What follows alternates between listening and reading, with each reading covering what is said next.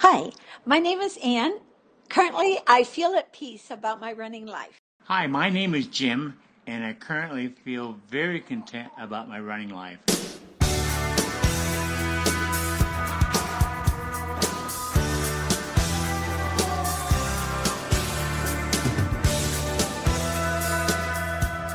What's up, ladies and gentlemen? Welcome to another episode of the Running Brunch. I'm Peter Cunningham, for sure the backup host of this podcast, here with my friend, my former college teammate, my current uh, co-assistant coach at John Brown University, Ben Ledbetter. What's up, man? Hey, how we doing, y'all? Peter, good to see you. Um, seeing you through a uh, computer screen tonight because you are in Texas currently. I am in Texas right now, as you said uh, with our our boys down here for a, a four by eight. We're we're shooting to qualify for nationals, uh, and and Lubbock, Texas was the only four by eight we could find uh, within a twelve hour radius. So I'm down here with uh, six of our boys, four of them competing tomorrow, uh, trying to run. Uh, B standard 753, A standard 750. We'll see. Uh, we'll see how it goes. Uh, everything indicates that we're going to hit it. Yeah, that's awesome. It's exciting that we were able to make this happen and get the boys down there to have a shot at nationals. And it wasn't even really like we. I feel like Mason, our other co- uh, co-assistant coach, um, was the one that's been all year like we got to get the guys in a in a four by eight because I think they can do it. Yeah. And it wasn't really until we had like three guys go under two minutes, like significantly under two minutes, where I was like, okay, yeah, no, we gotta we gotta find a four by eight for him. Yeah. Um, and you you did your magic and found uh found this Texas Tech meet, and there were what th- there's three teams in the field right now. Is there uh, are there are three teams in the field. There's a JUCO team and a D three team. Uh, we are the only NAIA team, and and for some reason, Texas Tech, a D1 NCAA school, is hosting a four by eight, and there are no D1 or D2 schools competing in this 4x8. It's wild. Weird, weird. Uh, have yeah. you been to the facility yet? We have not been to the facility yet. Okay. Um, I've only just, seen pictures online and, and, it looks dope. They've got what, like a red track or something like that?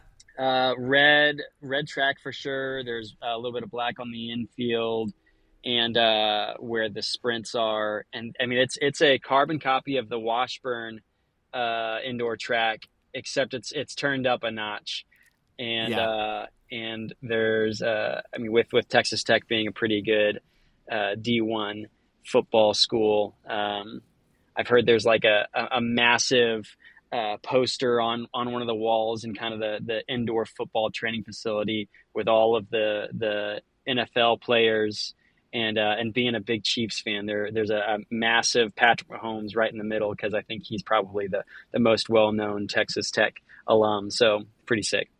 That's awesome. Yeah.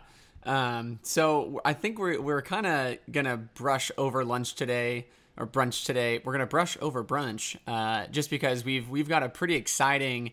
Um, I don't even like we got a couple guests, really exciting guests coming on the podcast tonight. Yeah. Um, and we they're uh, they're far and away. It's kind of late for them getting them on, and so we kind of just said, hey, you know what? Well, you and I will have a quick brunch. I made myself uh, a bagel with uh, some strawberry jam. Um, and I've got a cup of coffee that I made. Why I'm drinking coffee at 7:30 at night, I don't know. You're wild, but yeah, well, we're gonna see what happens. And um, and I'm down. You know, being down in Lubbock, uh, the the options were were scant if you will. And so I, I uh, I'm also going bagel and some scrambled eggs that I threw together real quick. And uh, and our our guests are on the East Coast actually, which by the by this time you know our listeners have seen the names of the guests on the, the title of the episode, I guess, right? Unless we're yeah, gonna leave I, it. I don't. I, we're nah, not gonna leave I that mysterious. Think I would have left it out. No, yeah, I don't, I don't think I'd. Yeah, we. Nah, I'm gonna. I'm definitely gonna put it in the title. We've got our first married couple uh, as guests on the the podcast. We have Jim and Anne Ryun. Uh, and and for those that aren't well acquainted in the running world, we're we're going to kind of just give you a rundown of who Jim Ryun is, uh, just some of his accolades. Uh, first and foremost, well, what's awesome is that as you're going to find in this episode is that Jim and Anne do not find their identity in in Jim's success as a as a runner or as a politician uh, like by far, uh, far and away, their their identity is in Jesus Christ, and, and, yet there are also some really really sweet uh, truths about Jim as a runner that we we need to kind of uh, we're going to brag on him because he's really humble and isn't going to brag on himself. And so, so first and foremost, he, he was the first high schooler to break the four minute mile. Uh, Roger Bannister being the very first person to break the four minute mile, but Jim Ryun being the first high schooler to break the four minute mile in what year, Ben? Um, I believe that was ooh, might have been sixty. Nope, that was sixty-four. I think. Yeah, 1964 at Wichita East High School. Wild. Yeah, Wild. he ran 359.0, so right at uh, right at that 359 mark, and he ran that at the California Relays, and so um, that was mostly against college athletes and professional athletes. Um, nice. It wasn't a high school. Uh, it might actually have been a high school race. I think that was one of the big things. Um, but that's all right. Yeah. Uh, then a couple years later, he was the youngest uh, American ever to participate at the Olympics. Hmm. Um, mm.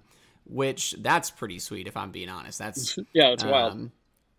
I think that was what 62 is what the first time he went because it would have been.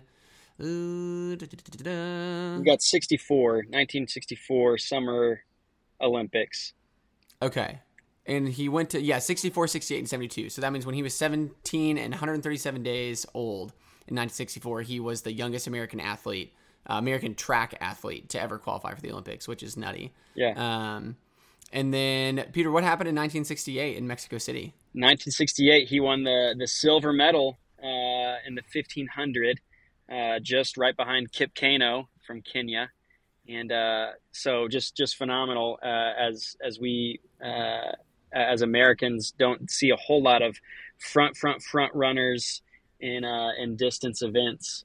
So pretty incredible to see him get a, a, silver silver medal there. And then he's got a, a, yeah. a ton of world records that have, have, since been beaten. But but Ben, just go down the list of world records that Jim held uh, at different times. Yeah, for sure. Also, if you haven't watched that, if, if you want to watch a fun race, go back and look for the footage on YouTube of the 68 1500. It's it's a really fun race to watch. Yeah. Um, but the uh, world records that he had, let's see, he's got the 880 yards, uh, which this was before they ran the 800 meter um, and he ran. It's it's essentially the same distance, um, but he ran 144.9, uh, and then he held the 800. Uh, he ran the 8, 880 indoors uh, at 148.3. Then he held the 1500 meter record uh, at 331.1. Um, he held the mile record uh, at 351.3. Then the, he broke the, his own mile record again uh, a year later at the same meet, uh, well, roughly the same meet a year later, uh, 351.1, and then he ran the indoor mile world record at 356.4. Um, so if uh, a conversion factor for uh, the 8, 880 versus the 800, since it's technically is longer, uh, his 144.9 converts down to a 144.3. So 0.06 seconds uh, faster. I'm sure we have uh, some listeners out there that are that are, are nitpickers when it comes to uh, conversion times and and decimals of seconds for sure. Right, um, right. And uh, yeah, I, I, don't know. I, I feel like our, our, listeners and and uh, ourselves included probably want to want to hop into this episode as quickly as possible because um, there's a just a wealth of knowledge and wealth of wisdom from from Jim and his wife and Uh, you're going to get to hear kind of how they met, uh, and then just some sweet insight on uh, mentality of uh, approaching uh, racing at an elite level, uh, mentality of approaching racing as a follower of Christ, just how they've done their marriage across the years, being and being married to an elite athlete and for a lot of us uh, just an absolute celebrity in the running world. Uh, but at least for me what's what's cool last thing i want to say and then ben you can chime in uh, before we hop into our conversation with them but uh, just really sweet and humble people that that despite being the celebrity in my eyes that they are uh, that they would one uh, take us up on on doing this this uh, this episode with us. But but even before that, uh, you know, I, I, got to meet Jim my senior year of high school.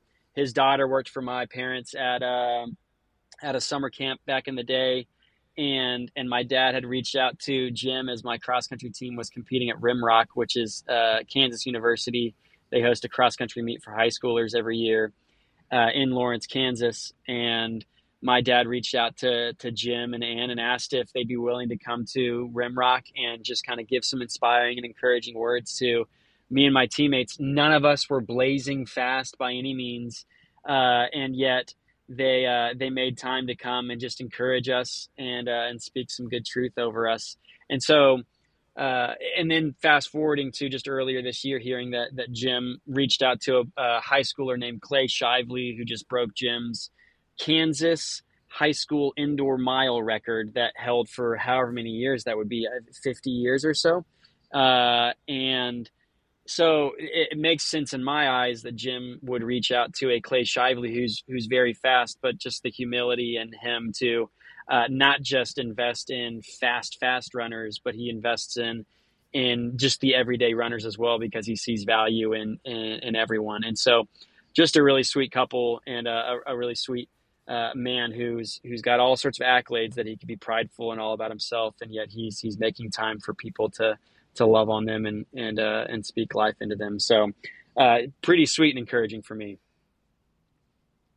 Yeah, um, I'm I'm really excited. He's been a person that I've uh, wanted to talk to for. I mean, you, I mean, growing up, you, you, see all these celebrities, the running the running posse um, that you kind of have in your head of the famous people, and he's always been one of them. So I, I appreciate uh, kind of just you you Peter taking a risk and kind of throwing yourself out there um, and getting them on. So.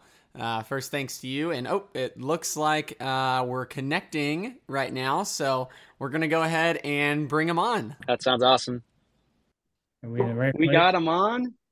There you're, they are. You're at the, you're at the right place. You didn't have the wrong link. Oh, no, no. We can hear you.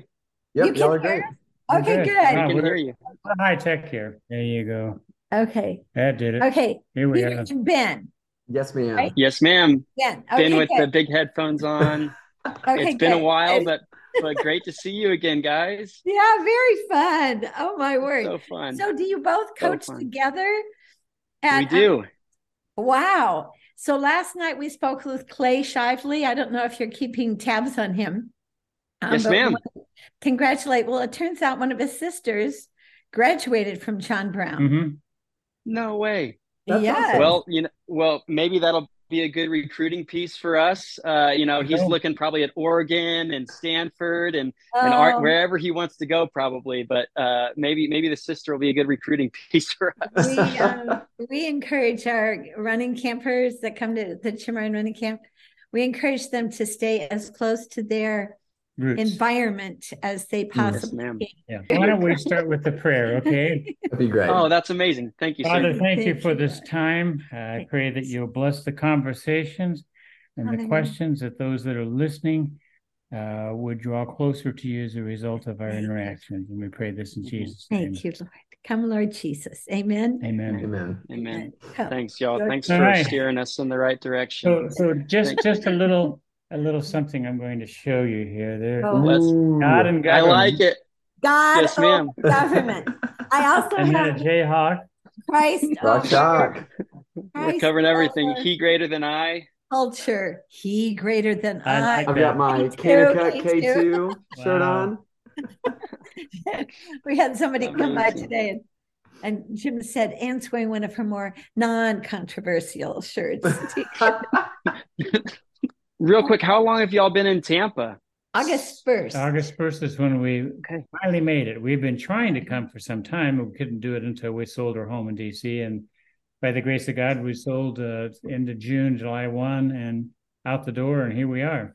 That's awesome. Yeah, yeah. Fun. Amazing. It was, it was God's timing. We sold at the top of the market Yeah. and we bought down here as it was coming down. So Yep.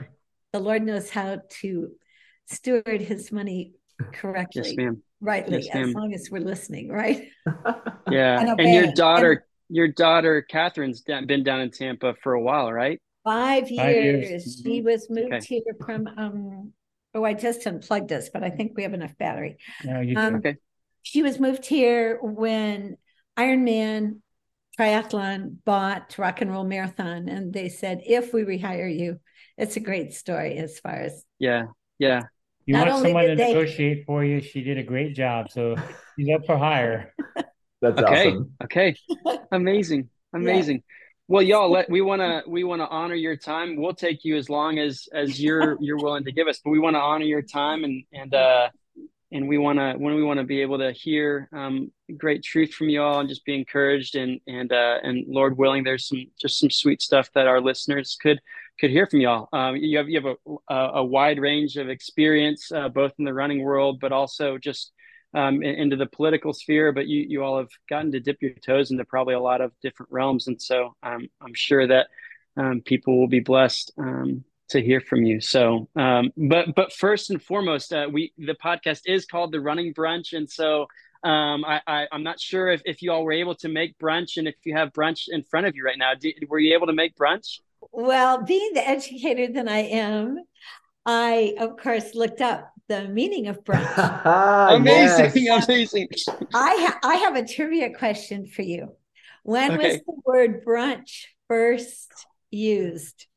We, oh, as the Running Brunch podcast, we should know this before anyone else does. But I, yep. I don't know. I think. Ben, I think you have any guess? Yeah, I I'm think we actually had um, a guest come on prior that also looked it up. Um, and I think it was in the 1600s. Is that right? 18, 1895. Oh, that's right. Okay. Dictionary said 1895. But okay. Um, so we opted not to be eating while we're talking because, you smart. know, you might catch us with our mouths full. smart. You're older smart. generation. Well, we were taught not to talk. Well, being in Lubbock, Texas, right now, we're we brought a four by eight team down to Lubbock to try to qualify for nationals, and so we got, I, I, have skimpy skimpy offerings. We got a bagel with some oh. uh, some scrambled eggs on it, just to, to brunch it up with you. like you said, we'll leave it there. Well, usually on we'll, a Saturday we have brunch. It's uh, bacon, scrambled eggs, pancakes, uh, and then we have a daily bread devotional. So it's yeah. all part of the yes, brunch. Sir. Usually on a Saturday morning, getting up yeah. late. So. And then an episode of The Chosen. Oh yeah, amazing! Nice. I, I'm uh, I'm only like two episodes into season three right now. Oh, but good. we've been enjoying it. Well, let's see this. We um, we're we're so tickled uh, to have you guys, but we also wanted to make sure that this wasn't just like a uh, we're we're here to just interview Jim because you all are a sweet couple, but also Anne, you're your own person as well. And so we wanted our first question to go towards uh, in the direction of how you all met. Uh, in, in doing some research, we saw that you all met maybe Anne getting an autograph or something after a race. Is that Chased true? me down. So you might as well get the real story here. Come on. And so, and then as you tell the story, we'd love to hear like at what point did it shift from just a person getting an autograph? Like were you were you crushing on him already? And Jim, when did when did it when wow. did she become more than just uh Neat more than just here. a person yeah. so take us where you well, want. Interestingly enough, I grew up in Cleveland, a suburb of Cleveland, Ohio, Bay Village, and um, my I have six siblings, and we were all out visiting my older sister in Berkeley, and we're I'm from a football, basketball, baseball family and one of my brothers just out of the blue said hey there's going to be a, a russian versus usa track meet down on the track at berkeley so let's go. Well it turned out correctly that the russians pulled out. Mm-hmm. over vietnam. So but we were there and really honestly i i knew pretty much i had run junior olympics aau sprinting, you know, 50 yard dashes, long jump. She was a good one. That kind of stuff. Wow. That's, that's a great story. I was the only wow. woman in the finals. Whoa. Oh, wow. I was the only woman of my color in the finals. I finished oh, dead oh, wow. last in the 50 yard dash. but you were there. But you were there. But I was there. I qualified. I qualified. That's awesome. Anyway, back to Berkeley. So that was the day that Jim did set his world record. And one of my sisters and one of my brothers said oh let's just we'll just wait here. And when he's finished we'll ask for his autograph. We waited three and a half hours while he wow.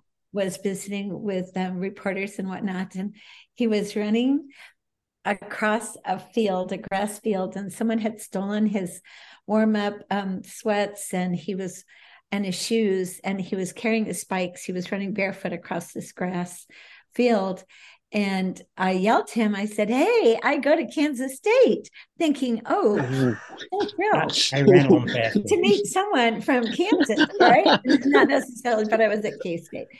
And he turned around and he said, I said, catch me later. And I meant that in the sense, boy, it's been a long day. You know, I just, you know, so I'm just glad that later on it was a blind date by a mutual friend.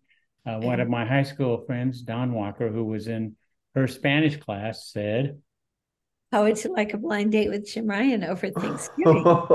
Oh, and, and assuming that I was going home to Joan Booth's uh, for Thanksgiving. And I said, Well, it won't be a blind date for me. I know exactly what he looks like. And yeah, by that time, I knew who Jim Ryun was. Uh, anyway, so we had our blind date We had the- our blind date. a reunion of the high school track team. East High track team was having a reunion in Wichita that particular weekend. So uh, Don came over with his car and picked me up, and we went out uh, on on our date. And you know, one of the things that she attempted to get uh, at the track meet was lots of different autographs for her aunts and uncles and cousins, whatever. I know there are a bunch of them. And so that night, she sat me down and got them all. Now let's ask where those autographs are. Where are those autographs today? Oh, I have one. She has I one. have one. One of the coaches, uh, Bob Price, out in California, he thinks he got the only autograph that day from Jim Ryun, and he gave it to us probably a dozen years ago. So we do have one autograph, but not any of the ones. So now here's where the real story goes. I was smitten. And I thought, Yeah. oh my gosh, this is an amazing woman. And we were neither of us are Christians at that point, but I thought she'd be a wonderful mother, a wonderful grandmother. And so Wow. now instead of her chasing me after the meet, I am now chasing her, so to speak. And and well, we- we're two different places. She's at Kansas State in Manhattan. It's 90 miles away. Uh-huh. Uh, Yeah. and I'm in Lawrence. And so, gee, we didn't have another date till later. I can't remember exactly what it was April. in April. So April. several months later. Uh, and I think, did you come over to the Kansas relays then? She came over to watch the Kansas relays. And I brought my brother, a brother and a sister Yeah. with me. You know, this is Okay. a family affair. And That's so the, awesome. Yeah, yeah, yeah. It progressed like that. That would be in 1967. Uh, and I arranged when I was coming back from Europe with the U.S. track and field team to just swing to this little place in Cleveland called Bay Village to meet her family. And so I, I saw them at the airport, and they pulled up in what I recall two station wagons. I, who, what have I, what, who? This is a huge family, and it was. That's From that point on, we we were a, a couple, Mhm. right? Yes. Yeah. Yeah. That's awesome. And Very and then I intense. think I, s- I think I saw on Catherine's Facebook that you all hit your 54th anniversary this You year. Is that right? Good, Peter. That is really good. yes. And Well, it amazing. is Congratulations. all due to God's grace, his forgiveness, Mm. and his sense of humor and his love, Yeah. right? Yeah. I- Real quick, I, and I know that I, we didn't include it on the questions we'd asked, but I know that you'd be comfortable going there. Like you said, you weren't mar- you weren't uh, followers of Jesus at the beginning were of things. Did you all come to the your church? Okay, that which which I have a very similar story as you know. I mean, growing up uh, in in a sweet Christian household, but I uh, I, I wouldn't say that I was really surrendered to Jesus until into my college years, even though I was churched and was doing a lot of things right. So I I Yeah. I know that well. Well, and I I know think that well. that It's a t- the Oh. thing that got our attention was that there became speed bumps in our life, which, uh, if people are really honest with themselves, God allows for them to take, if you will, uh, issue or not issue, but take an evaluation of their life. Where are they going? What are they doing? And is there any value to it? Mm, And that's Mhm. that began for us a search that lasted a couple of years. You know, I remember, in fact, when we finally moved, a long story, we won't go there, but to Santa Barbara. I remember on one Sunday morning, we went to Sunday morning church at four different Episcopal four different churches. churches. You know, so we we, were determined. yeah. Yeah. Wow. But then, but then God put in our path an older couple when we went back to Lawrence for a training time uh, for the for the uh, seventy two Olympics. Uh, they were born again, and and I knew Bernie and his wife uh, Claire. We just gotten to know them. We got to know them a lot more, but they were on fire, older born again Christians, and they began mentoring us. Yes. Wow. They were dear friends of Coach Timmons and his wife. So Mhm. they recognized that we were lost and needed Christ, they just started yeah. pouring, pouring Christ into us. And unfortunately, I think, Peter, when you shared a, a bit of your I lose everybody. Foot okay, there we go. In in Christ uh, of some kind, whether it's going to church or whether it's a religion instead of a relationship. Yes, ma'am. And, and God just continues to woo us and and provides um, opportunity. So our mm-hmm. opportunity was that Jim's running, instead of getting better, was getting worse. And oh, wow. the final straw was in Los Angeles at a meet. He finished dead last. Wow. And to know Jim Ryun is to know that his life is every day he's very, very lovely. Boringly mellow. Very, very yeah, he, he, you know, if, if somebody's going to get angry, it's going to mm. be Anne. Well, that day he wow. was angry. He, I'd never seen him like that. And he said, We're going to go back to Kansas. Timmy's going to help me. Beautiful story. Uh, it was in Sports Illustrated that Jim was going to go back to Kansas to train for the 72 Olympics. And Tom and Donna Moeller who are now dear, dear friends of ours, read that in the Sports Illustrated and said, he doesn't need Coach Timmons. He mm. needs Jesus. Mm-hmm. That was mm-hmm. March of 1972. On 18th of 1972, we asked Jesus to come into our hearts, to live his life through us. And the breaking and the sandpapering and the pruning began. Yeah. When we returned to Santa Barbara, in the morning, we were attending Episcopal Church. In the afternoon, we ended up at Melodyland, where Tom Moeller just happened to be the teaching minister.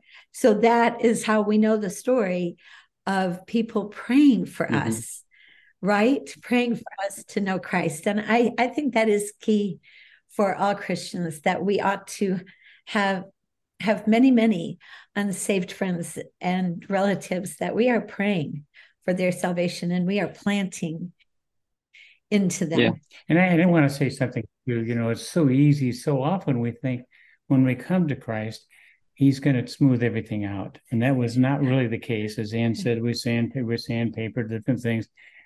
And I think that's an important lesson for everyone as they are in search of a relationship with Jesus Christ he doesn't allow you to stay where you are when you 1st meet mm-hmm. him oh. and to advance you further he's like a coach mm-hmm. what does a coach ask of you to do things that you aren't necessarily comfortable with yeah. but it's for the ultimate purpose of evaluating helping you become the all best best athlete you can be and that's really true as you walk with the lord in the yeah. sense that you know where you meet him he's there taking your hand and challenging you and taking you to new levels if you have the right attitude. And I, I, have to say this that's one thing Coach Timmons had to work with me in a lot of times. I had what was known as a BA, bad attitude.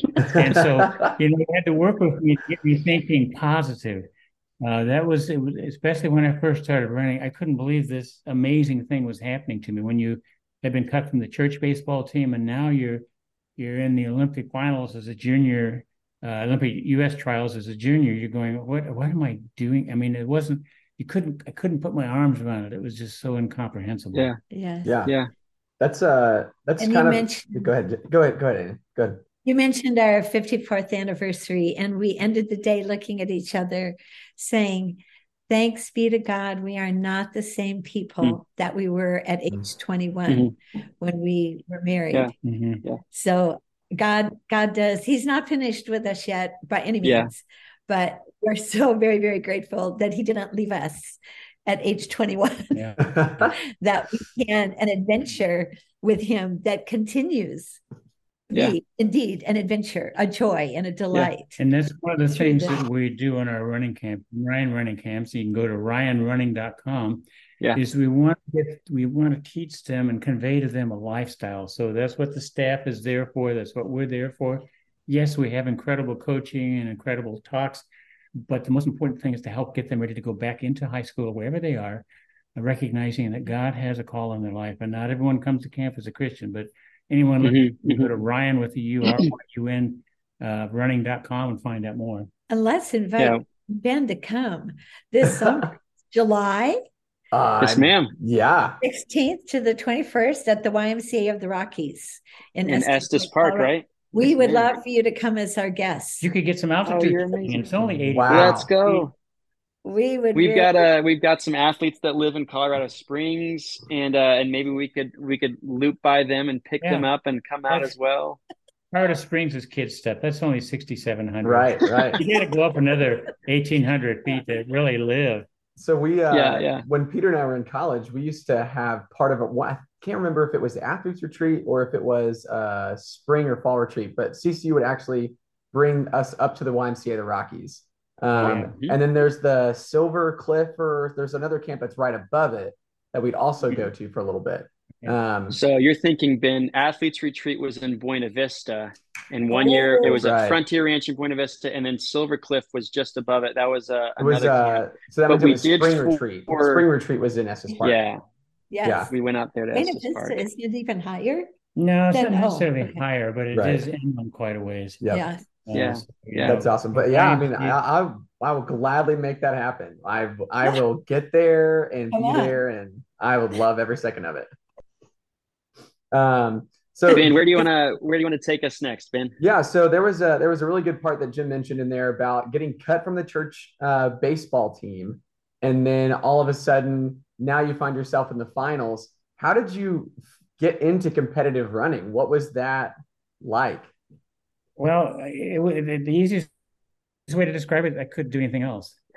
I mean, I, I, you know, when you're cut from the junior high track team, the junior high basketball team, and the church baseball team, you know, there's only one of the sport in Kansas available, and that was track and field. And then junior high team, I couldn't mm-hmm. make that, so I actually went out for the uh, East High cross country team, not understanding that it was a race of two miles. I'd never run further than a quarter of a mile, uh, and without stopping. So you can imagine the shock to the system. So that's why really a lot of Coach Timmons' training was to get me to think the right way, and that was hard because I had those uh, you know experiences in junior high and before where it, nothing went really really well, and so uh, in fact I, I I happened to dig out just one little period of time in 1964 from uh, I was in my we've been reorganizing ourselves because we just moved here, and this is actually the workouts. Whoa! So I thought you might find this interesting because this is what he was constantly trying to do was to get me to think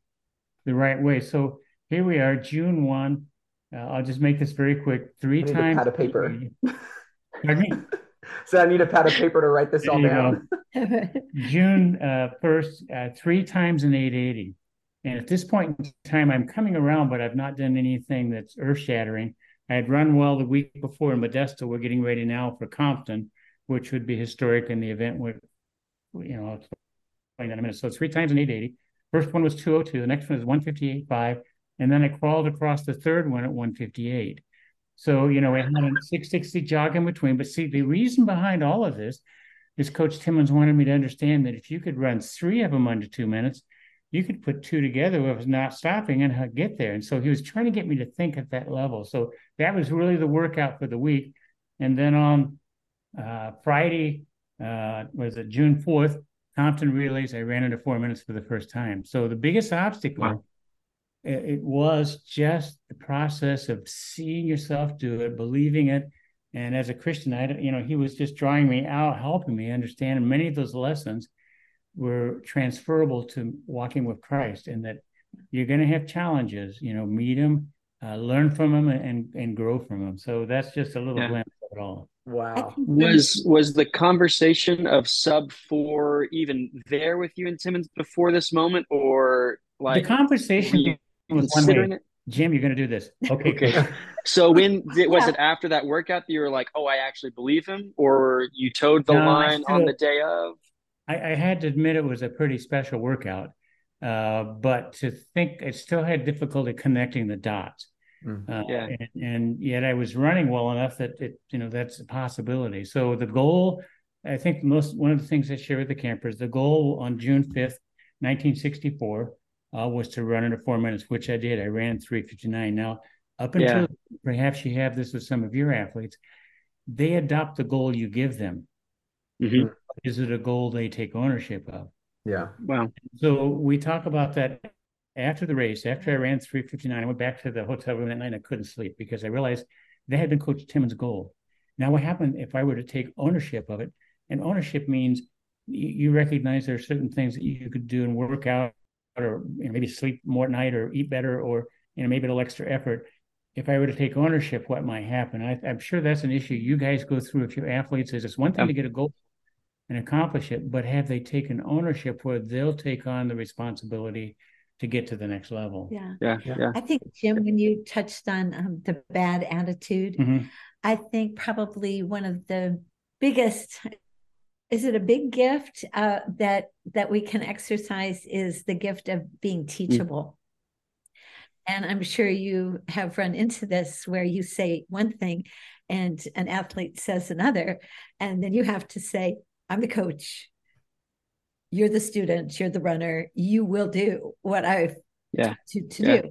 And and yeah. the other thing would be integrity. Sometimes Timmy would leave Jim on the track to do the workout on mm. his own yeah, there was one in particular. Trusting in him summer. to not wow. cheat. In the summer yeah. of 1972. By the way, before I share that with you, this has been one of my great encouragers right here, mm. because I, I, still struggle with some things, and uh, you know, in terms of walking in faith. But God has gifted Anne with great vision and positivity, and that to me has been an enormous blessing, and I'm really grateful for that. And but, it is a gift. Yeah, it is. Can you speak into that just uh, as far as like while you were both uh, while Jim, you were still training and racing, and then and how it shifted into life since then, like specific ways that she encouraged and and whatnot, that she was that good support for you. Why don't I tell you the story and we'll come right back to that. Okay. So yeah, yeah. One, this this is one in particular that uh, I made, made we talked about it and talk about it in the camp. Coach Timmons came out to the track. I was training on my own. Uh, it was in the summer of 72. And he said, Jim, I, I just want you to do two half mile runs a day. I said, yeah, okay. Well, what do you what do you mean by that? He said, well, I just want you to run two half, half miles and then you can take a shower and go home. I said, okay. Well, what are we doing? He said, well, I want you to run 150 the first one, and then I tell you, I want you to jog two laps and come back and run the second one faster. And I nodded my head like, oh man, that's gonna hurt. You know. so and then he though then he said, I want you to come to my office and tell me how you did.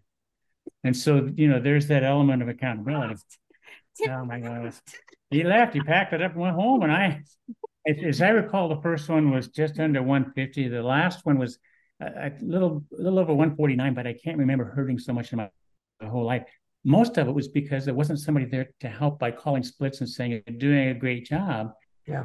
And so that's a lesson. And you talk about, you know, accountability or integrity. We want to say, I, I, he gave me the job of doing these two half mile runs but then he gave me an accountability aspect aspect of it. Come tell me what you did. Oh, mm. you mean I need to actually do this, huh? Yes, you do. wow. Wow. I want to go where you wanted to go a moment ago with a family yeah. relationship and how that's been an encouragement. Um, I, I think one thing that's been a blessing for us right now is that we both get up in the morning and have our devotions, and then we share those devotions, and it's been really it's intriguing when and that's why you have four gospels, I think because each mm. one of those writers saw something different in their encounter with Jesus. That's why the four gospels are different. So uh, when we get done sharing different things, we both have a different perspective. Uh, and that mm. perspective is legitimate. And it helps us in our walk with the Lord. And that's been really invaluable yeah. for us. And I think God's grace really is sufficient mm-hmm. because a lot of people talk about God's grace. But do we really extend it to one another? Do we really have an understanding of perhaps the backside of that person's life? Right? Instead of judging, we have an understanding of where he or she is coming from. And Jim is very mercy motivated. He's very um how does that work his, with running so his, fast? His first response is always one of kindness and gentleness. And I am built very black and white. And to have that understanding of one another, especially when we were raising our children. I mean, our children fondly referred to me and still do as the little general. that is fondly. You got the word fondly, right? Uh-huh. Yeah, yeah, yeah. um, as and and we came to the Lord when we were 25, so we hadn't. Uh, we had Heather, so our eldest was born, um, and then we had twins, Ned and Drew, and then we had Catherine. Um, mm-hmm. So we really didn't know uh, about training children in Christ or disciplining them. I we had both been disciplined as children, um, probably very similarly. But how do you do it in Christ? And someone graciously gave us Dr. Dobson's book, Dare to Discipline. Mm-hmm. Let me just say, when we first met Dr. Dobson in person and did a radio program with him, we went out to lunch and the four children were with us we were all having lunch dr dobson didn't spend one minute speaking to jim or me the lunch started out with 14 year old heather saying dr dobson mm. i just want to thank you for teaching our parents how to discipline us with love. Yeah, I see the head shake and right correction.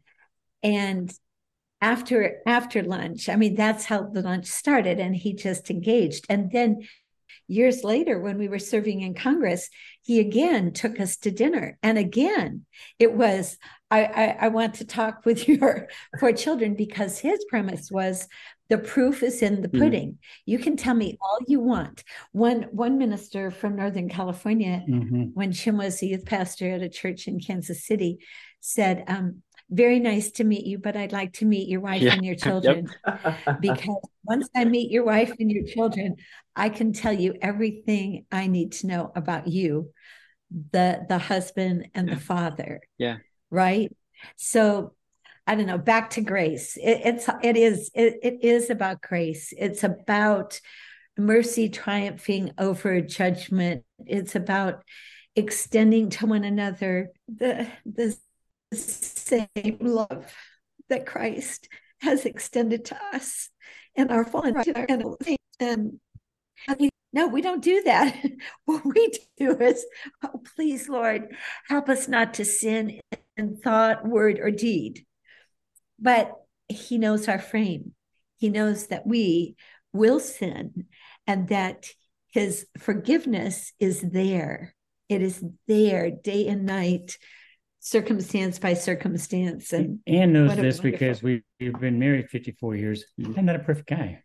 Now, the reason I mentioned that is one of the successes in a marriage is that word grace and mercy, but also forgiveness, being quick to uh-huh. forgive.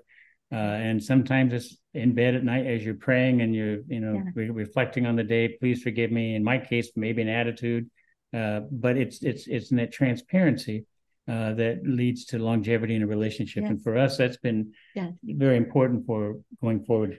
For those who are married who are listening to us, we have a wonderful um, part of our day. We end our day in prayer with one another mm-hmm. out loud because that is such a it becomes a very transparent vulnerable time um, as you're lying in bed and you're going over the day, and maybe there was a hurtful word spoken or something that was done that was perhaps not too much that there's healing and you can fall asleep in peace and loving one another, mm-hmm. knowing that the slate is clean. Right. And, and there have been a few really? times, and I'll admit this, I'm a bit stubborn, uh, where I have failed to follow our own little process here.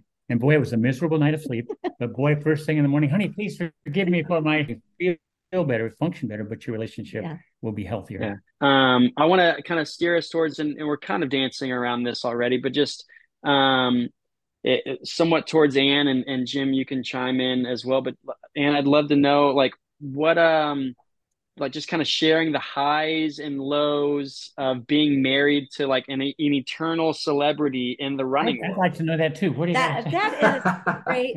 That is a great both question.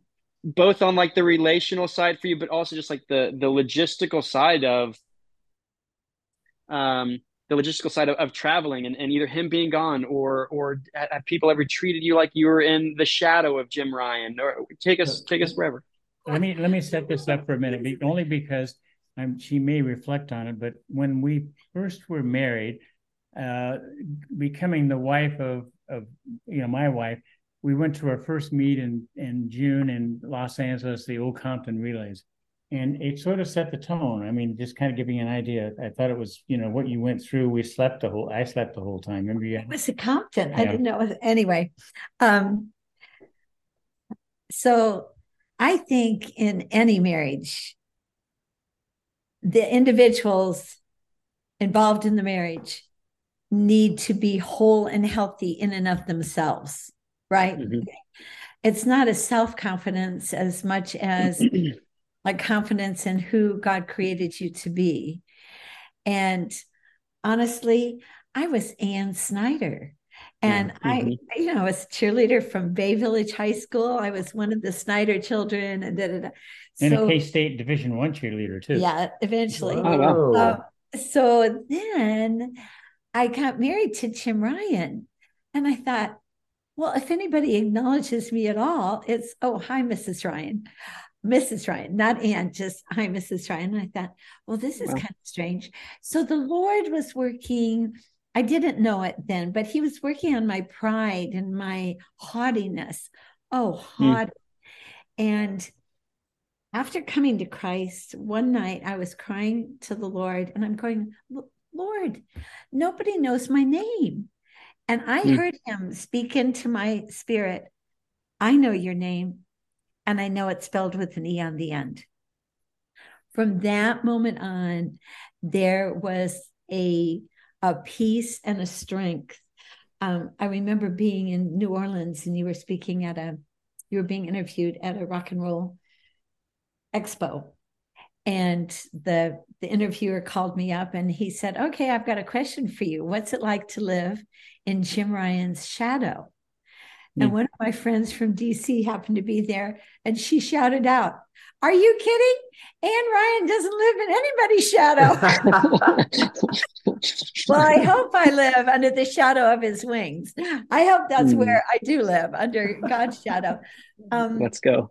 But I, I do think that there is no person on this earth that can give you the wholeness emotionally uh, and mentally that Christ gives. So, being married to Jim, not only has it been an adventure, but, um, positive mostly. Yes, yes. Um, but the best is that we don't do anything um, unless we are in agreement. So we don't, whether it's disciplining our children or spending God's money in a particular way or going um, to Greece, which we haven't done yet, but maybe someday.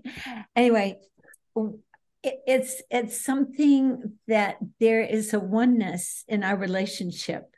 We have one checkbook, we have one checking account, we have we we are absolutely a team but every team needs a leader, right? Every team needs a coach. So Christ is our coach, but this guy is is the coach of our family. I mean, he is. Yeah. We, he was always open to our family. We would we have a well right behind us. We have a 50 year old round dinner table that we bought in Sweden in 1972. So it's exactly 50 years old. And we would have our family meetings there. And Jim would graciously listen to all of our ideas and suggestions. But then he had the responsibility of going to the Lord and saying, Okay, Lord, how should we do this? In case in point, the 1984 Olympics. We really, really wanted to go. They were in Los Angeles we didn't have, of course, the the finances and whatnot. Well, like a week before, one of the sponsors that Jim had been working with called and said, Hey, we have two rooms for you at the Disney Hotel. We have all these tickets. None of our employees want to go because they're afraid of the the shootings. They were having a lot of shootings and riots on the street. Would you like to come and bring your family? Wow. So, oh, wow. So I want to I want to interject that this this is a process though becoming one, and I started to tell yeah. story a little bit.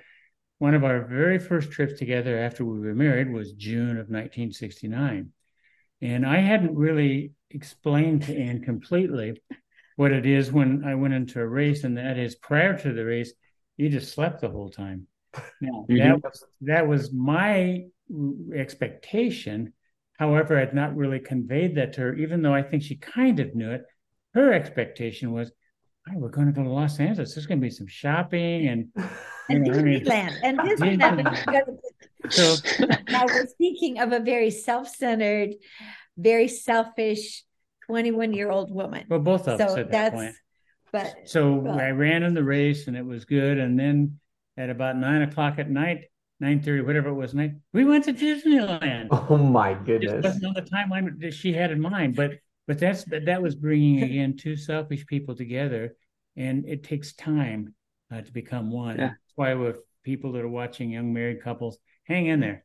You know, they're yeah. going to be bumps, but that's when the it yeah. gets better and better as a result of learning how to become one. Yeah. Yeah. So Jim and uh, and kind of the next question in that same vein, when in your uh, professional career, um, did you find it easier and more difficult to maintain that, that peace and stability in the Lord um, throughout the time when you were specifically competing uh, on the international level?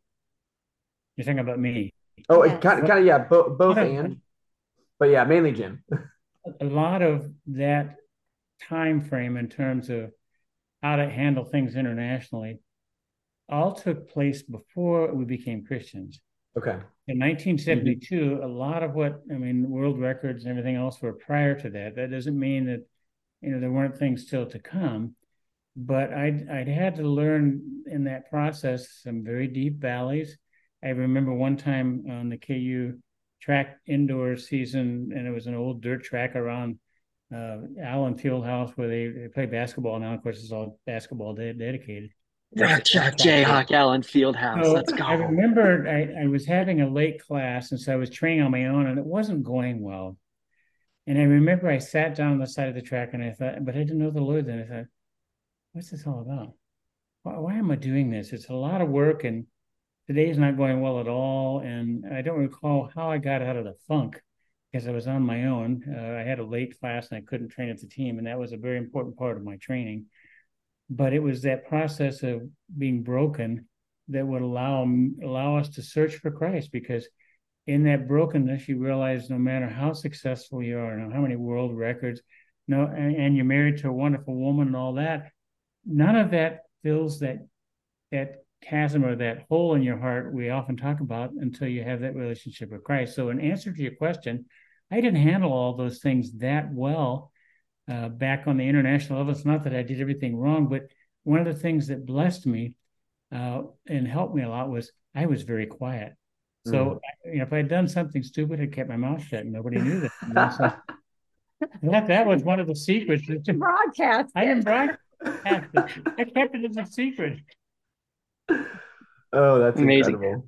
Real, real quick. Uh, you, yeah, you know, Anne's mentioned, Jim, you've mentioned, and then even right there, quiet, meek, um, you know, I we've got a one of my 800 runners. Her name her name is Emma Brown, um, and she is she is the kindest and sweetest and just soft personality um, individual there is, and she's still learning how to race aggressively and and to to chase and whatnot. And and so the other day I was asking her like, when is it in life that you like have just like the most either either swagger or just like confidence ag- aggressive trying to check her into something different when she toes the line. Um was that a- an issue for you, you are uh, usually i would equate meek personality to struggling to uh, attack the competition and whatnot. Uh, play around with that question. I'll play with it in this way. Meekness is really strength under control. And Let's so go. allow her to see that and you drawing that out will solve a lot of your problems with regard to That's how really good. learn to race and race better. I mean, praying before you go and recognizing that God's given her that talent. Uh, I, for me, it became more a matter of see one of my real initiatives and goals when I first started running on the cross country team and then eventually on the track team. I wanted to be a part of something. Mm. Hmm. Up until that point, we talk about this in our camp, RyunRunning.com. You'll find us all there. Is that we'll, we'll include it in the show notes for sure. There you go. that I, I hadn't been a part of anything. I'd been cut from everything.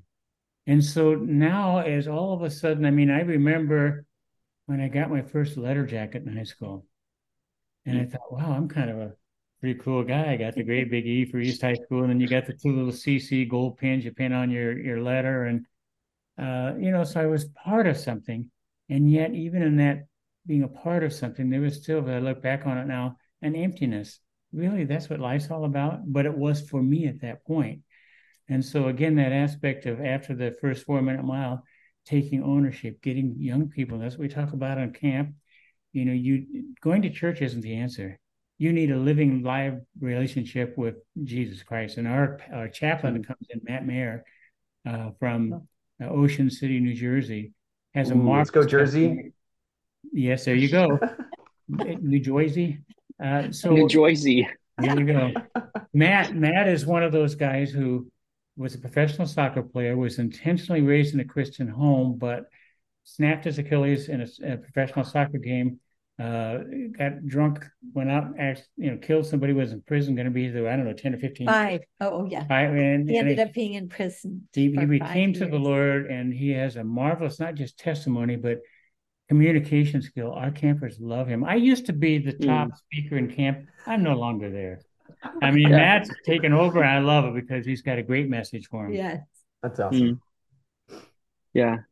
Well, that's, uh, I mean, it's similar. Like if, if you two don't spend time together, uh, it doesn't matter how much Catherine or Ned or Heather, your kids tell one of you about the other, the other of you too, you have to spend time together in order to know and experience each other. Like if if we don't do this interview and all we have is Wikipedia results about Jim and Anne Ryun, um, then then we don't experience you all, and, and we don't have a, a deeper, uh, you know, knowledge, um, experiential knowledge of the two of y'all. So like like you're saying, it's it's more than just going to church. It's it's spending time with the Lord, learning how to know Him for yourself, or or yeah. else or else you'll just have some facts. Prior to our coming tonight, um, we uh, I went up to the UPS store, and I gave the sweet young girl uh, Daily Bread and Jim's Tract, and and she, I said, "Have you ever received these before?" And um, she said, "No." And I said, "I think you'll find them very interesting because the daily bread is going to feed your spirit." So we eat every day physically. But this, you will be eating God's word. And she looked at me and she said, Thank you so much. And I think key to our walk with the Lord is that we are feeding our spirits, not just once a day, but mm-hmm. through the day, whether it's listening to a teaching. Oh, one of our favorite guys is Charles Stanley.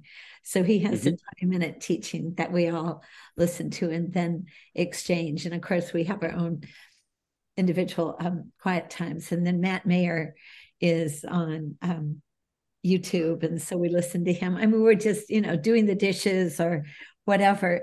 But for your dear precious runner, Amy, I mean, such an encouragement to her would be just that, you know, to have mm-hmm that special time with the Lord. Mm-hmm. And then when Jim wasn't a Christian, he was churched. Mm-hmm. So he would he would start every race with a prayer before oh, yeah. he went out on the track.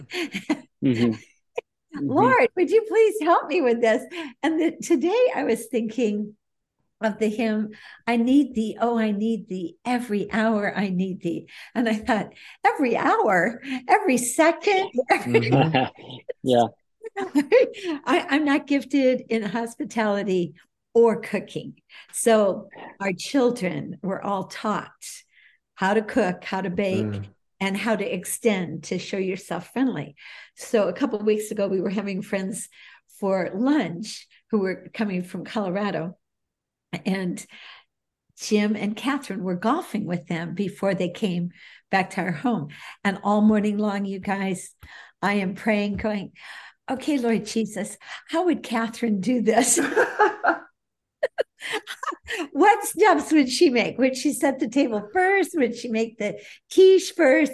How would Catherine do this? Because I'm not good at that. So I have to work at it and I really have to pray my way through it. Even at my age, I think, surely I've learned it by now. Surely I've picked up on some of this. And maybe I have, but.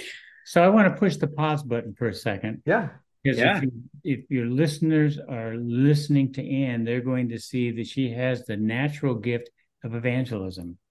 Yes, Oh, sir. So that's where each one of us in our walk with the Lord has to try and find where that gift is. Hers is pretty straightforward. I mean, she sees a person, I don't care whether they're walking down the street or at the airport or whatever, and her gift is I can she can go up and talk to them, don't doesn't know their name, but finds that out and she'll share Christ with them. Now I struggle in that area, and yet I want to be a better evangelist in that sense. And so Yeah. I guess what I'm saying is to your listeners, spend time with the Lord and ask Him what, where their giftings are, and then Mhm. on grooming those gifts so that you can honor Him.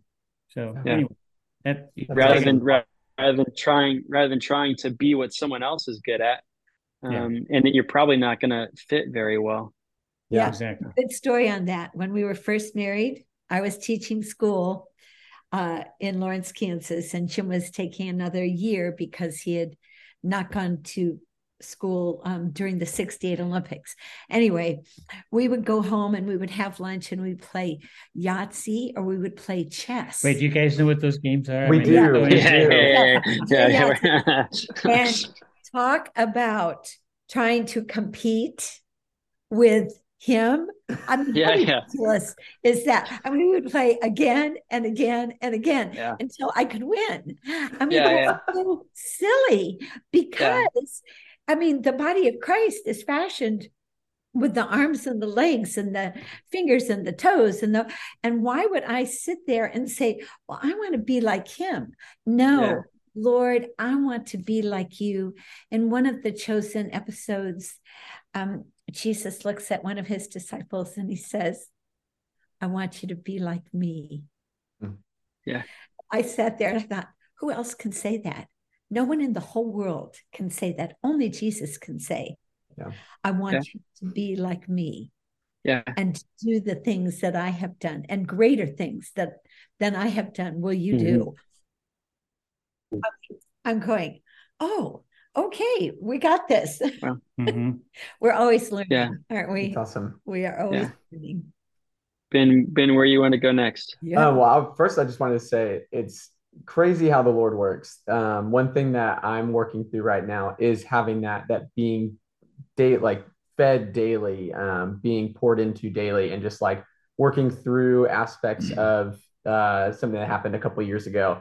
Um, and my wife and I are currently kind of like working through what what does me getting back involved with the um, the body of Christ, like the, specifically the church, um, and how do I how do I navigate that from what's happened before, and just have like hearing what you said, and is such an encouragement, and I it's like it's crazy how the Lord works, um, just in these moments of we've never even met, and you're already like He is He is speaking through you to me. Um, so Jim, I totally 100% see what you're saying about her, just having that uh, that heart for evangelism. Um, so um, and kinda- it's God. It's, yeah, So it's all God. People say, "How why are you so bold?" And I'm going, I don't know that it's boldness. I think that it's Christ's love. Like when I see someone, whether it's at the UPS store or wherever in the airport, and I'm drawn to them, it's because of Christ's love for them. I am I am drawn by his love. And I don't care what people think of me. I think I, I care what God thinks of me, right? I'm not a man pleaser, but Mhm. I think boldness is birthed in in his love, in his Yeah. love for others. That- So I want to offer this one thing that Coach Timmons had us do, and that's what this is, uh, was to journal our workouts. okay, Mhm. Now, having said that, I want to encourage you guys and your listeners to journal your quiet times. Mm. In a, in a notebook, write down things, and over time you can reflect back on them, and you can see, you know, different things you were struggling with, or things that you had victory in, and and growth. And to me, that's been important as I look back on my journal, and I can see, you know, while maybe at the moment I'm not where I'd like to be spiritually, I'm not Mm. where I once was either.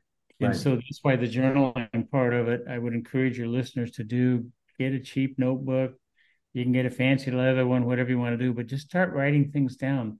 Yeah. Uh, and you'll be surprised as you reflect back on just how God has worked in your life. Right. Last week, a friend texted me and said, Do you keep a divine appointments mm-hmm. journal? And I went, Oh, I've never even thought of that. And then the next day, we had breakfast with a friend from North Carolina that I met in the Reagan airport. And we, I gave him Jim's tract and we engaged in conversation. And we, this is like four or five years ago. Mm-hmm. And I, a divine appointments journal. What doesn't that sound like a great idea? Because yeah. then you can go back and you can see where mm-hmm. God intersected with others. Yeah. Anyway. Yeah. Um, so the uh, the next every time we have a podcast, we have a guest on. We always do this section called repeats or intervals, um, and these are basically just like really fast answer questions. Uh, we shoot something out. You say the first thing that comes to your mind, and then we say the next question. So it's real bang, bang, bang. This should be these are these are like 200 repeats, short rest. I mean, it's going to be rough. It's going to be really short rest, even though we're going quick. And you find out who's the fastest one in the family. Let's go, Ben. Get it, man. All right. Um, let's see, Jim. What was your what was your favorite workout? Like your staple workout that you did any time in your career? Well, it was a two man ten mile relay. We only did those until I was a junior in college. Very very difficult. We'd do it at the end of the cross country season. That would mean that you'd run a quarter. The other guy would run a quarter mile, and you'd always pray that he slowed down so he'd have a little more rest. And you do 10 miles, five miles a piece. Uh, and I think John Lawson and I still maybe have that on Guinness 60.1 and 60.2. So the rest was short, but it was uh, intense. But really, I, when I knew once I'd done that, I'd gotten all the cross country work I needed. I was ready to start into a track. That's awesome. Amazing. Okay, next repeat. And your favorite photo of Jim running? Oh, easy one. Sports Illustrated cover. Um, he was winning the 1972 Olympic trials in the 1500 meters that he never showed emotion when he finished a race. And this, there, he's on seven Sports Illustrated covers. And yeah. this one, his arms are raised. He was so excited that he raised them before the actual finish line. He wow. thought he had finished, and he still had like uh, what a couple three yards to go. Yeah. And then he threw them up again. Oh, you have oh, it. we have a oh. sent this, so there it is. Oh, oh my amazing. goodness! Great question. Wow, that's awesome. And she's uh, in the stands, cheering and yes, praying. Sir. Yeah. That's so funny. I'm gonna see if I can get this to uh to show up on the screen here. Uh, following up with photos, Jim, do you recognize this photo at all? Yeah, who's in the background? I, I, yeah, I do. Well, let's put it this way. I, I may have seen That's it before. not J- I don't know who's behind. Um, who's behind it would be uh, it would be John McDonald. Um, from Arkansas. A, yep, and it was a two mile race. Oh, um, oh, my uh, my boss at Rush Running ran under John at the University of Arkansas, and I said, "Hey, if you could ask Jim Ryun anything, uh, what would you ask him?" He said, ask him what it was like to have John sit on his shoulder for the two mile and outkick him. So I wanted to hear what were your thoughts on that. That's okay. Probably you blocked that. You blocked that from your memory. You're like, you're not Yep. and what's great is that we actually have this as a photo. We have your signature um, down. Uh, is it this side? Let's see. Yeah. One of them. Go with God. This side. Yeah, yep. Go with God. It's John three uh, three through eight. Yep, three, three through eight. Um, and then the other side has John's signature. Um, oh, so oh, he, uh, Mike cherishes special. that photo up in our Very Photoshop. Special. So it's awesome.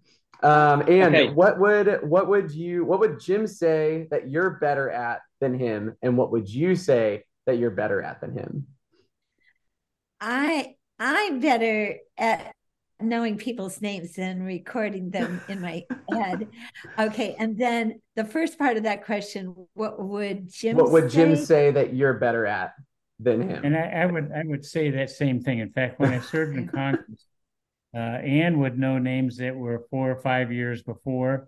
And so what I would do is usually segue to the policy that they were asking about because she had the names. I needed to talk about policy. And not only is it a gift, Oh, yeah. but it is uh, it becomes a, a very uh, powerful gift Tool. when you pray for those people Mm, when you Yeah. actually leave them and pray for them and they become your you know part of your spirit part of Right. who That's you good. That's good. Next repeat. Um, Jim, uh, if you were to be racing at an elite level today, what would be different about your pre-race breakfast from then to now? Would you eat anything different in your pre-race breakfast from then to now? Not even, not really. I'd probably eat the same thing. I just, I always ate very light, if anything. I'd have six to eight hours between my last meal before a race because I wanted my stomach to be my friend, not causing trouble. Yeah. And so Yep. I just, I just avoided food. I'd make sure I'd eaten well. Usually my races were, you know, eight ten o'clock at night uh, when you're running international, whatever. Yeah. So I'd have a good breakfast and uh, an early lunch, sleep for two or three hours, and then just not eat until after the. I ate well when it was over because I was hungry, but I learned early on, out of experience, that if I had food on my stomach, it was not my friend. Yeah, yeah, yeah. That's Yep. good. That's good. I Uh, like it. Jim, what are your what are your thoughts on shoe, super shoes? And do you think you could have run faster if they were a thing when you were running uh, in high school and, and post collegiately?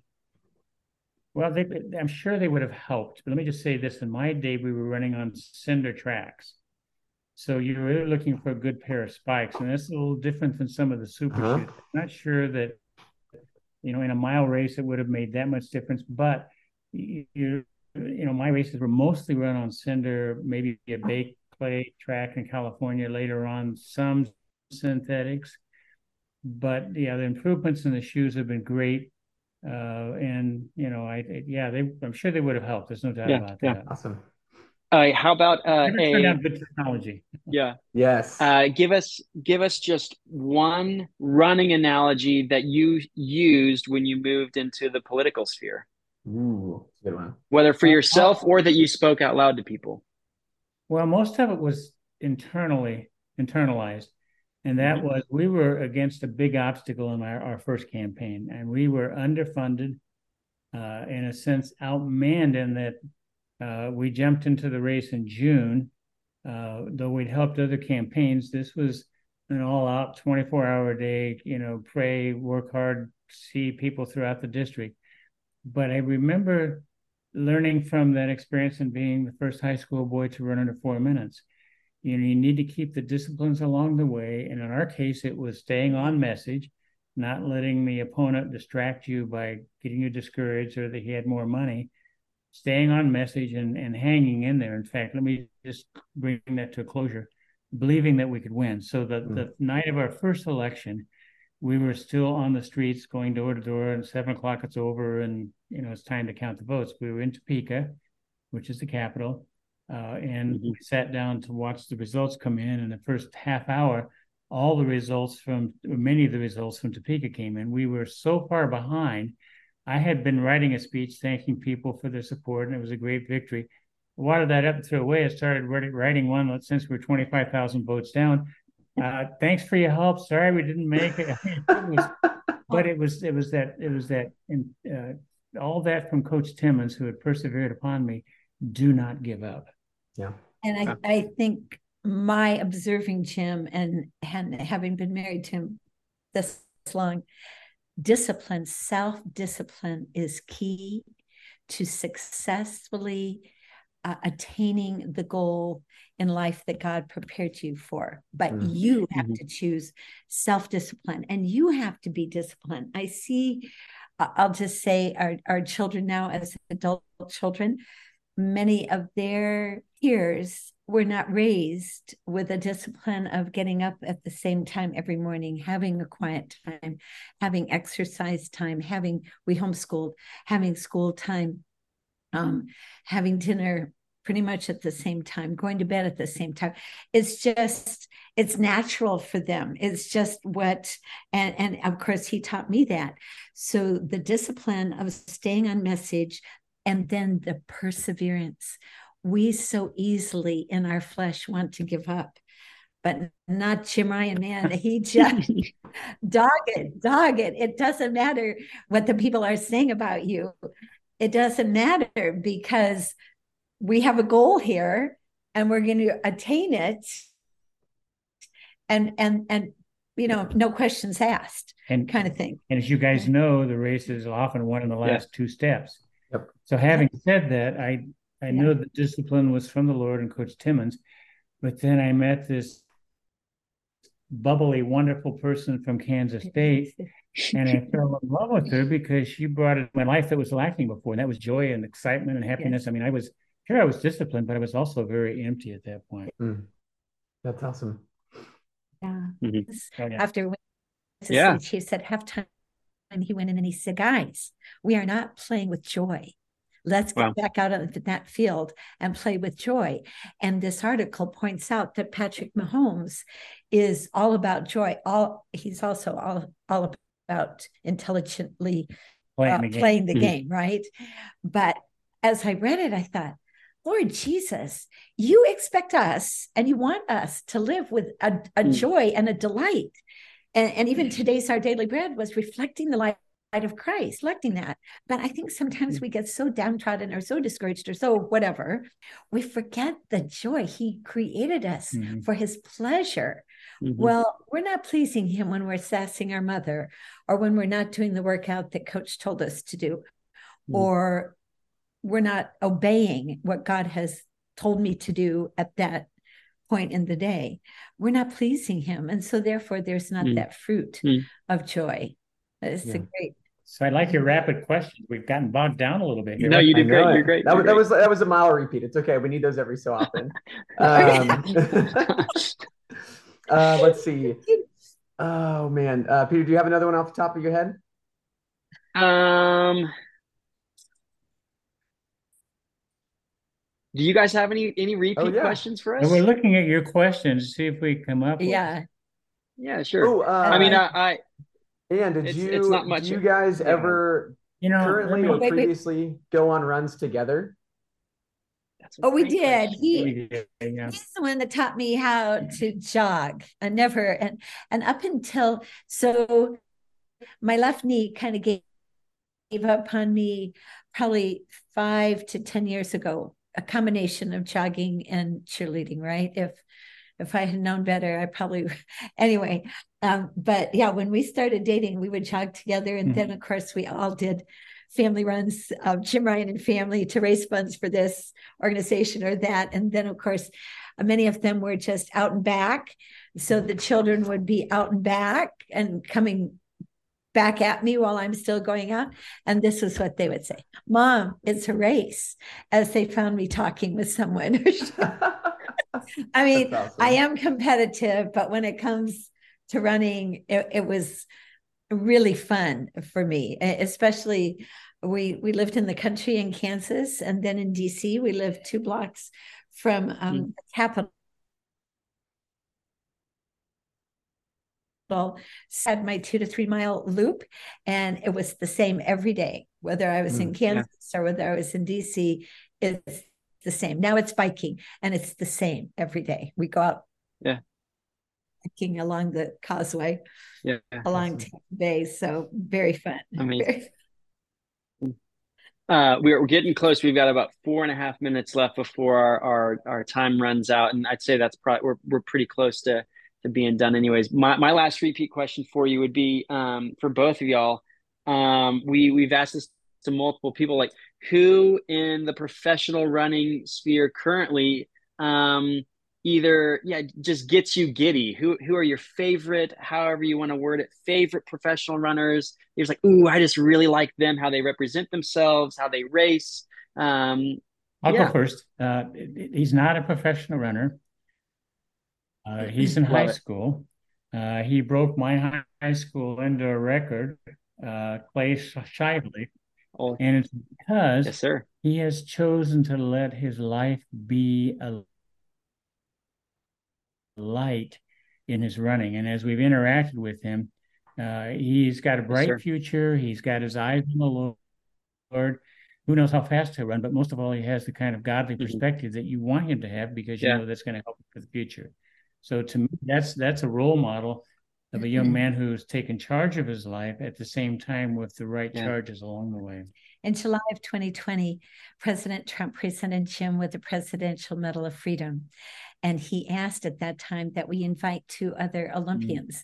We invited Alan Webb and Matt Centrowitz Jr., uh, both just dear, dear men. Wow. Alan Webb honored Jim with um, such a godly uh, scripture, uh, which I can't bring up right now, but he promoted yeah. that. Matt Centrowitz, um, during Rio, we sent him just before his race. Thanks be to God who through Jesus Christ always leads mm-hmm. us in victory. He won the gold that day. Wow. And yeah. text. Um, so wow, the, wow. both of them are very dear to our hearts.